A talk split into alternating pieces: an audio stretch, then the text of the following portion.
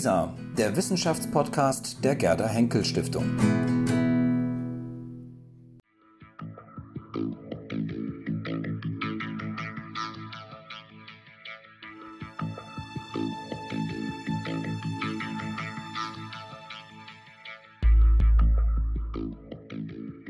Ja, wir haben hier Professor Thomas Weber bei uns zu Gast, ähm, Förderpartner der Gerda Henkel Stiftung in einem ganz besonderen Projekt.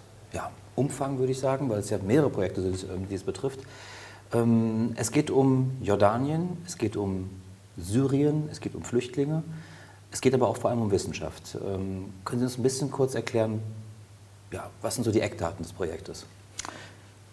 Als dieses Projekt, ähm, von dem wir hier sprechen, begann im Herbst 2015 und bündelt diverse Aspekte, sowohl wissenschaftliche als auch restauratorische als auch pädagogische Aspekte. Durch meine langjährige Tätigkeit an der University of Jordan, an der ich sechs Jahre als Fachlektor für Archäologie gelernt, äh, gelehrt habe, ähm, begann ich eine Reihe von Projekten zu entwickeln, die auf alle drei Bereiche abzielen. Diese Projekte wurden von verschiedener Seite gefördert, unter anderem durch das Auswärtige Amt, durch die Deutsche Forschungsgemeinschaft und jetzt zuletzt in einem ganz großen Paket durch die Gerda Henkel Stiftung.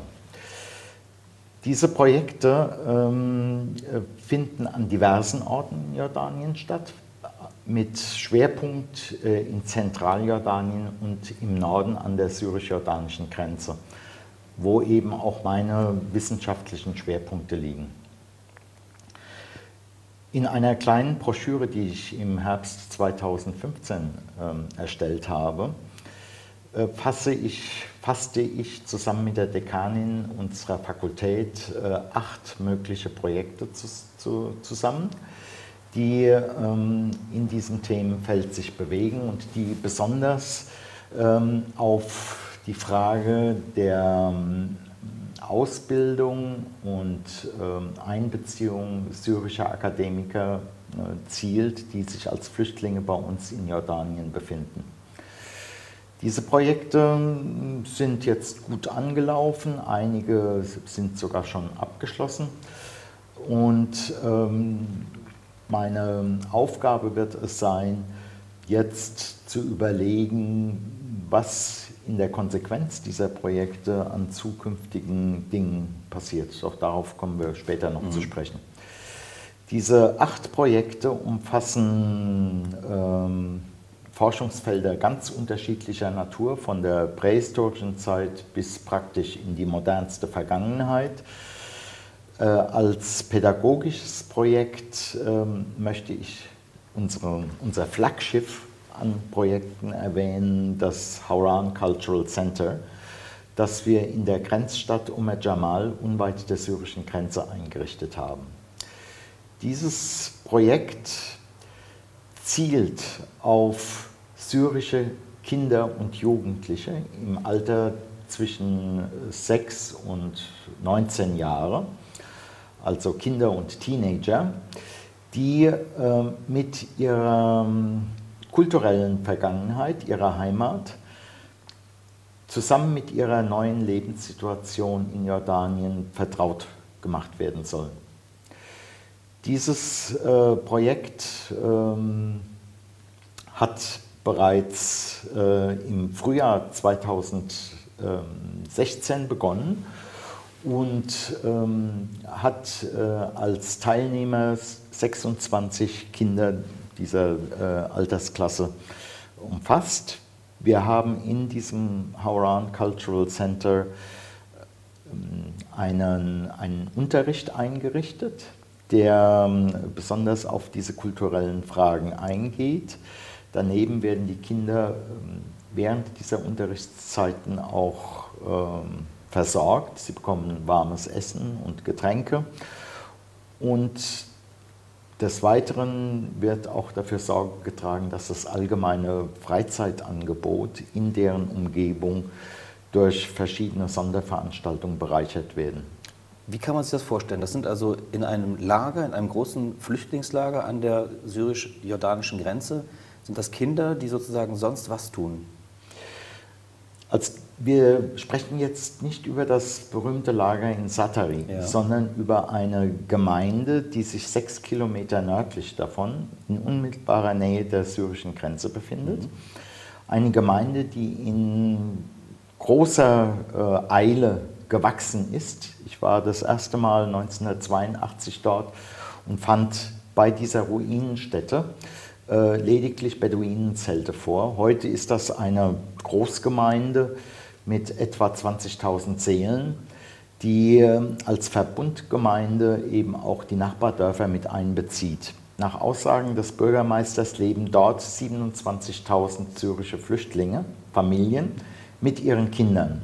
In was leben die? Wo? Äh, Gebäude? Sind das Zelte? Oder? Teilweise Zelte, hm. teilweise äh, Notbehelfe, Unterkünfte, äh, selbst organisiert teilweise aber auch feste Häuser, denn Sie dürfen nicht vergessen, dass die meisten Flüchtlinge in diesem Raum von der anderen Seite der Grenze kommen und verwandtschaftliche Beziehungen zwischen Familien im syrischen als auch im jordanischen Raum äh, bestehen.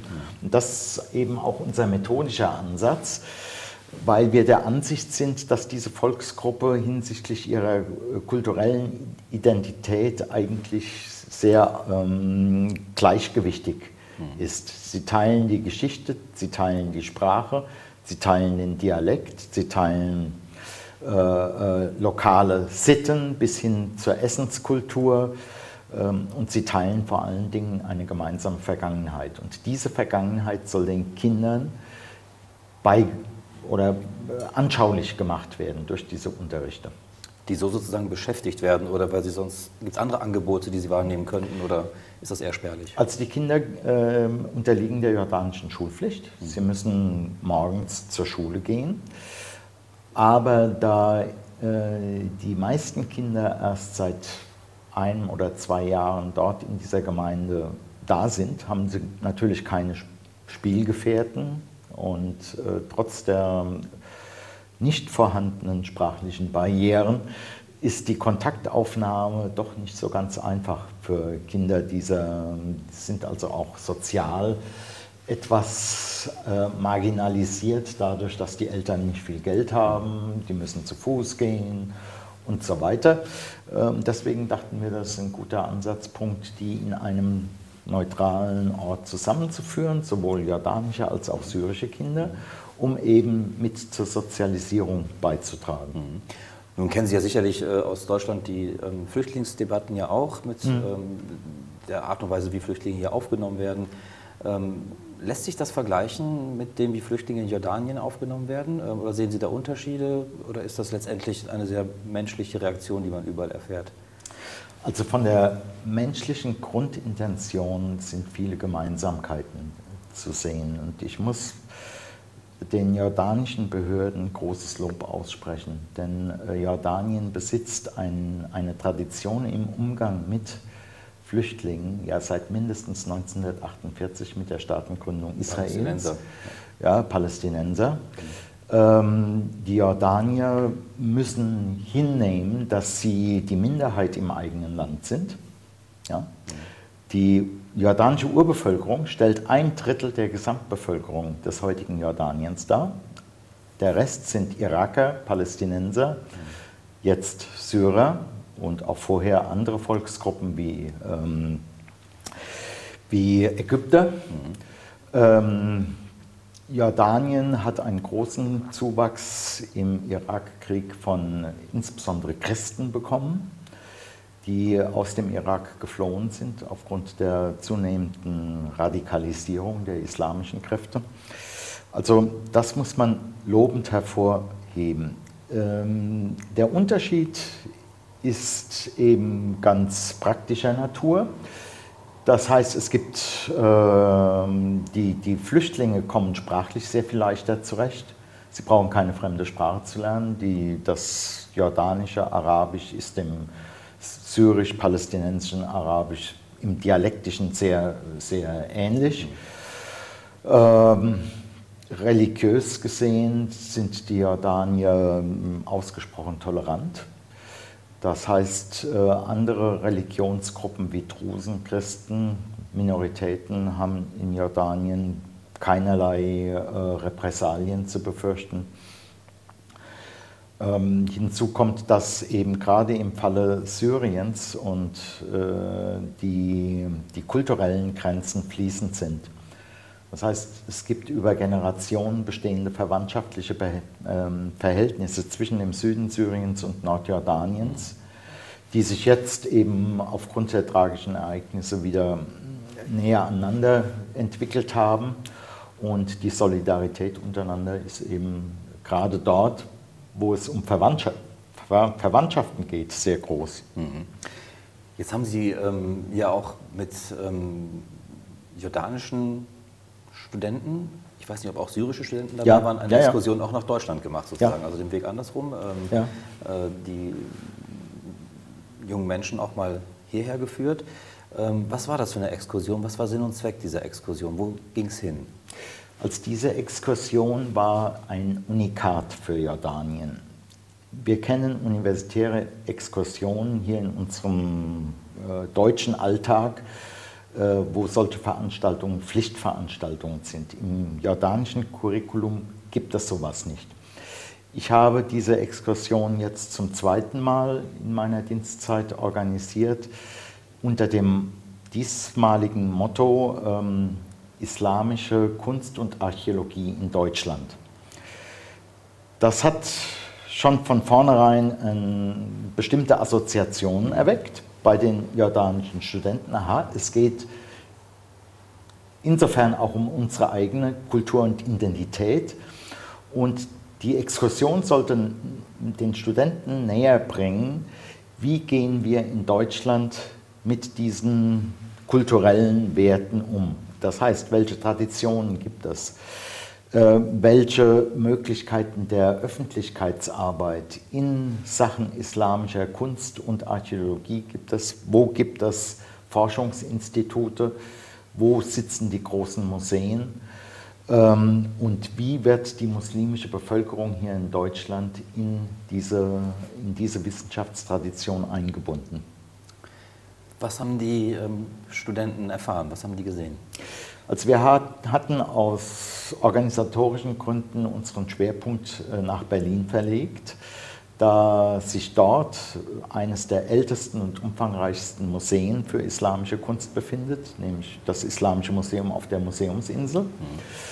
Und da sich dort ein Denkmal befindet, mit dem die jordanischen Studenten ganz eng vertraut sind, das ist die berühmte Fassade von Moshatta. Moshatta ist ein omayyadischer Palast, der 30 Kilometer südlich vor den Toren Ammans liegt, heute in unmittelbarer Nähe des Flughafens von Amman. Diese Fassade wurde im Jahre 1903 von dem äh, damaligen osmanischen Sultan Abdulhamid II., Kaiser Wilhelm II., geschenkt. Mhm. Äh, diese Fassade wurde dann systematisch abgebaut und über die Hedjazbahn an die Küste transportiert und von Beirut mit Schiffen dann äh, bis auf die Museumsinsel nach Berlin gebracht. Mhm. Also dadurch war der, der Bezug ganz, ganz eng gegeben. Die meisten, Weg, ja klar. Ja, ja. Mhm. Die meisten Studenten wussten gar nicht, äh, wo die Fassade abgeblieben ist, aber durch diese Exkursion wurde es eben ganz handgreiflich gemacht. Mhm. Was haben Sie für Reaktionen eingefangen von den Studenten? Wie haben die Deutschland erfahren? Ist das sehr viel mit Stereotypen verbunden gewesen, mit sehr vielen möglicherweise Vorurteilen, sowohl im positiven als auch im negativen Sinne, was Deutschland betrifft? Ähm, haben die sich danach möglicherweise, haben die ein ganz anderes Deutschland gesehen, als sie erwartet haben? Ich würde sagen, ja, sie haben ein ganz anderes ähm, Deutschlandbild erfahren. Denn alle Studenten und ein großer Teil des ähm, beteiligten Lehrkörpers war zum ersten Mal außerhalb Jordaniens und überhaupt in Europa. Die erste Bekanntschaft mit Europa. Es gibt bestimmte Stereotypen von Deutschland, die äh, verbunden sind mit unserem wirtschaftlichen Status mhm. und ähm, darauf gegründet eben auch bestimmte kulturelle Stereotypen. Beispielsweise? Würde mich mal interessieren. Was wären das so? Beispielsweise äh, eine große Musikkultur, äh, nicht? Klassische Musik, mhm. äh, auch moderne Künstler. Immerhin haben die Toten Hosen vor zwei Jahren in Amman ein großes Konzert gegeben, das, also ausverkauft war. Ja. Und äh, das äh, ein Begriff ist in der Studentenschaft. Ähm, äh, darüber hinaus ähm, preist man halt unsere Organisiertheit, mhm. ja, unsere, ähm, ja, auch unsere Hilfsbereitschaft. Mhm. Ähm, wir sind in Jordanien als eine der größten äh, Stipendiengebernationen bekannt. Mehr als die Amerikaner oder sonst irgendeine andere Industrienation vergeben wir äh, Stipendien durch den Deutschen Akademischen Austauschdienst und äh, haben auch aufgrund dieser Tätigkeit schon eine gewisse Tradition im Lande mhm. von Zurückgekehrten. Mhm. Ja. Und dann waren die hier und haben das alles über Bord werfen müssen oder haben sie vieles bestätigt gefunden? Sagen wir so, äh, das überwiegende Bild war natürlich äh, bestätigend. In Deutschland funktioniert alles sehr gut, mhm. was man auch so erwartet hat. Bis hin zu den äh, manchmal pünktlichen äh, Zug- und Busverbindungen. Vielleicht sind wir da ein bisschen kleinlich. Ja, wir sind ein bisschen kleinlich, aber ähm, äh, dann die, die, allgemeine Organisation mhm. und die äh, Präsentation des Stadtbildes, das hat schon beeindruckt. Und Berlin ist ja da ein besonderer Exponat. Ja. Auch mit einem starken muslimischen Faktor auch sozusagen ähm, ja, in der Bevölkerung? Ähm. Ja, also es bestand immer mal wieder Möglichkeit, äh, dass die Studenten mit, ähm, mit Berliner Muslimen mhm. gesprochen hatten. Mhm. Wir waren in mehreren orientalischen Gaststätten, in türkischen, aber auch in arabischen Gaststätten, äh, sodass die von äh, sozusagen Insidern aus der eigenen Kultur eine gewisse Rückspiegelung äh, gefunden haben, mhm. wie hier so das Leben abgeht. Und wenn Sie das zusammenfassen würden, was war das Feedback, was war das Fazit der, der Studenten hier in Deutschland? Äh, das Fazit der Studenten war, ähm, dass Deutschland ein faszinierendes Land ist mit einer großen Kultur und großen Geschichte, das aber alles seinen Preis hat. Dass ähm, Deutschland eben ein gutes Leben verspricht, aber dass dieses gute Leben eben auch ähm, viel von den Betreffenden abverlangt. Mhm. mhm. Ja? Mhm. Viel mehr an Arbeitseinsatz, als man das auch als Student in Jordanien gewohnt ist. Wir waren also auch an der Humboldt-Universität und haben dort mit Studenten gesprochen. Ähm, Insgesamt war die, äh, die Konfrontation mit dem Fremden war etwas dadurch abgemildert, dass ich eben als Brückenfaktor, der beide Kulturen gut kennt, vieles erklären konnte. Mhm. Was vielleicht ein, ein professioneller Reiseleiter mhm. gar nicht in diesem Maße hätte tun können. Mhm. Und ich äh, konnte viele Dinge relativieren, die mit Begeisterung zunächst auf gefasst wurden, aber als ich dann erklärte, was alles sonst noch dran hängt, mhm. äh, dann äh, wurde das dann doch etwas objektiver. Mhm. Kommen wir zurück zu Ihrer Brückenfunktion, ist ein gutes Stichwort, ähm, jetzt in Jordanien wieder. Ähm, wenn Sie diese Projekte angehen, diese wissenschaftlichen Projekte, archäologischen Projekte, ur- und frühgeschichtlichen Projekte, ähm, wie identifizieren Sie die möglichen Projektpartner? Also kommen die auf Sie zu? Haben Sie eine Möglichkeit, ähm, sich zu erkundigen, wer das machen könnte. Wie verläuft das? Also ich habe bereits eine länger in Jordanien zurückreichende Vergangenheit, was wissenschaftliche Projekte anbelangt. Und ich habe die, diese Entwicklungen auch immer aus dem nicht-jordanischen Ausland weiterverfolgt, sodass ich äh, übersehen kann, wer an welchem Ort über was arbeitet. Ganz konkret ähm, habe ich äh, wieder in ähm, Interessenfelder eingeklinkt, die bereits vorher, vor meiner Anreise nach Jordanien bestanden und dort teilweise auch alte Partner aus den 80er Jahren wieder getroffen, mit denen dann die Zusammenarbeit sehr einfach gewesen ist, weil man sich bereits gut kannte. Ähm, ich habe dieses Gerda Henkel äh, Stiftungspaket eingerichtet unter dem Motto, dass, dieses, dass diese Projekte äh, von Arabern für Araber gemacht wurden. Unsere Ausgrabungen in, ähm, in Gerasa beispielsweise äh, nahm ich als ähm, Mitglied und Angestellter der, äh, der ähm, University of Jordan wahr, zusammen mit einem französischen Kollegen. Es war also eine jordanisch-französische Kooperation. Ich hätte es lieber jordanisch-europäische Kooperation genannt, eben wegen des Engagements der Gerda Henkel Stiftung. Aber ich habe diesen nationalen Aspekt wirklich heruntergespielt. Mhm. Ähm, ansonsten in den, ähm, in den anderen Kooperationsfeldern ergeben sich, ähm, ergeben sich personelle Dinge meistens sehr schnell im Gespräch indem man ähm, Leute befragt und äh, einfach erstmal experimentell mit den Fähigkeiten, die sie einbringen können, operiert mhm. und dann sieht, wie sich solche Menschen weiterentwickeln können. Mhm. Können Sie in, kurz, in Kürze diese Projekte, diese acht Projekte nennen, um was es tatsächlich geht, ja. ähm, wo die archäologischen Projekte und auch die ur- und frühgeschichtlichen äh, Projekte auch vor Ort stattfinden? Ja.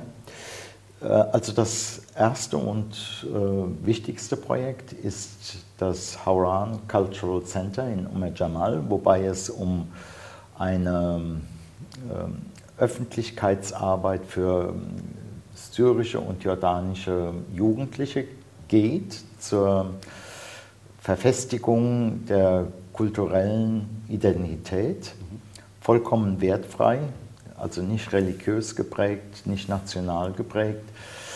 Das zweite Projekt ähm, behandelt ein großes Inschriftenwerk, das in Zusammenarbeit mit einem französischen und einem spanischen Kollegen in, der, in den vergangenen vier Jahren untersucht wurde und äh, dass wir ähm, physisch wiederherzustellen versuchen in äh, mehreren Repliken im Maßstab 1 zu 1, damit ähm, ein solches Inschriftenwerk auch visuell wahrgenommen werden kann.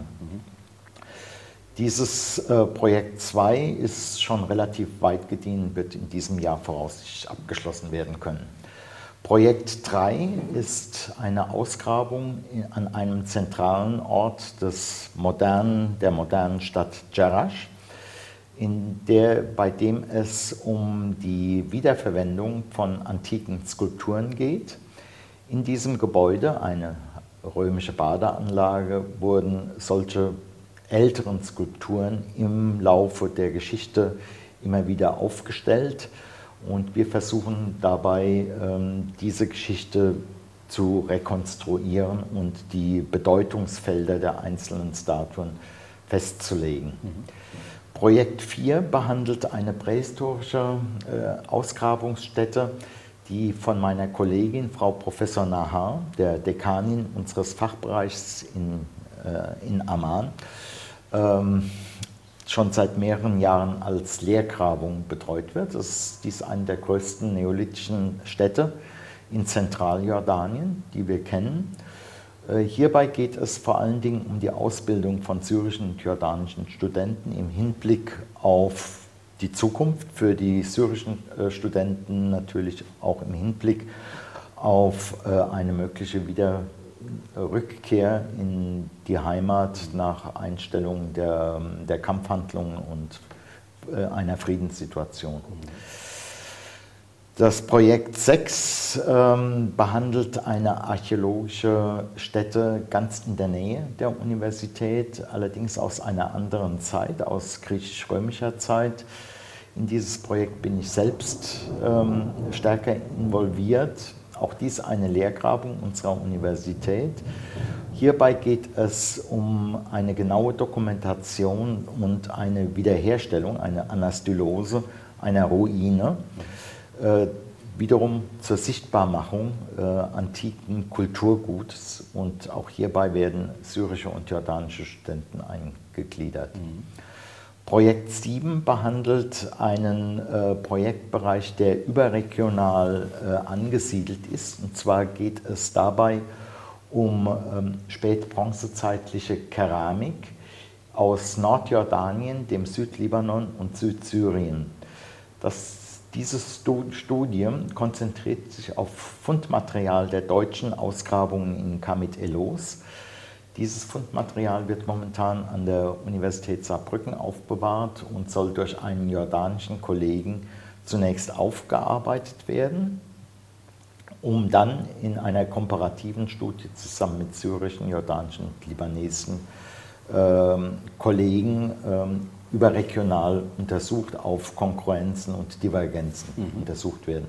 Projekt 7 ist. Acht oder? Also sind es aber sieben? Das war sechs. Das Jetzt war kommt sieben. Ja, okay. Ja.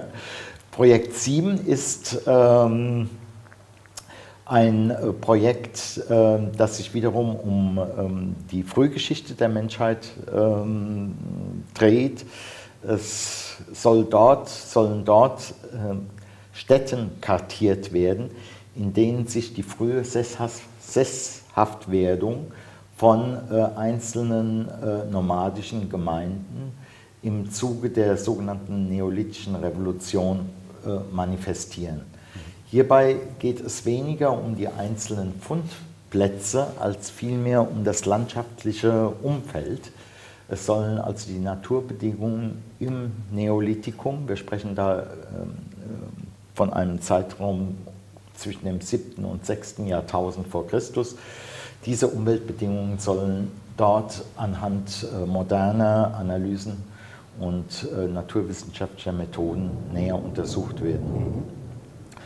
Projekt 8 äh, ist ein Projekt, das nicht direkt an das Mare Nostrum Paket angebunden ist. Es das ist dieses 8-Paket, dieses ja, ja. Paket, Mare ja. Nostrum, so heißt das ja. Das wird äh, eben durch ähm, eine andere Förderinstitution, dem Institute of Advanced Studies in Princeton, gefördert, mit äh, einem Kurzstipendium, das ich eventuell nächstes Jahr wahrnehmen werde. Mhm.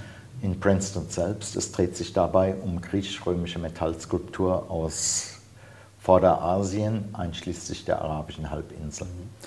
Wenn man das zusammengefasst betrachtet, dann Klingt das so, Forschung zu ermöglichen in einem Raum, der einfach jetzt sozusagen durch die Kriegslage vor Ort, äh, durch, in der Region ähm, wahrscheinlich äh, ja, stark in Mitleidenschaft gezogen ist, mhm. äh, nicht unbedingt so möglich ist, aber eben dann doch so ein bisschen die Fahne der Forschung da aufrechtzuerhalten. Ist das so richtig verstanden?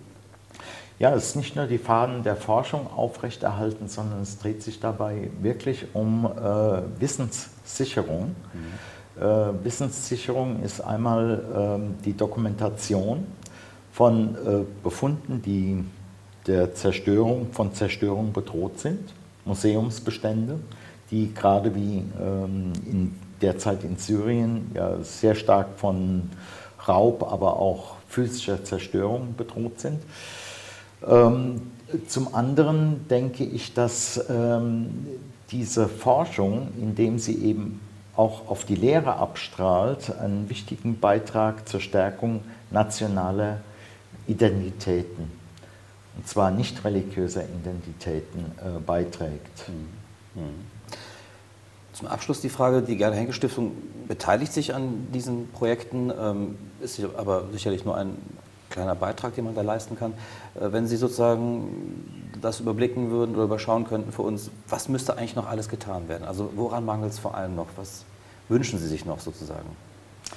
Also ein ganz, ganz großes Defizit, äh, das habe aber nicht nur ich persönlich, sondern äh, die Gemeinschaft vieler Wissenschaften erkannt, ist, dass die Dokumentationslage ausgesprochen dünn ist.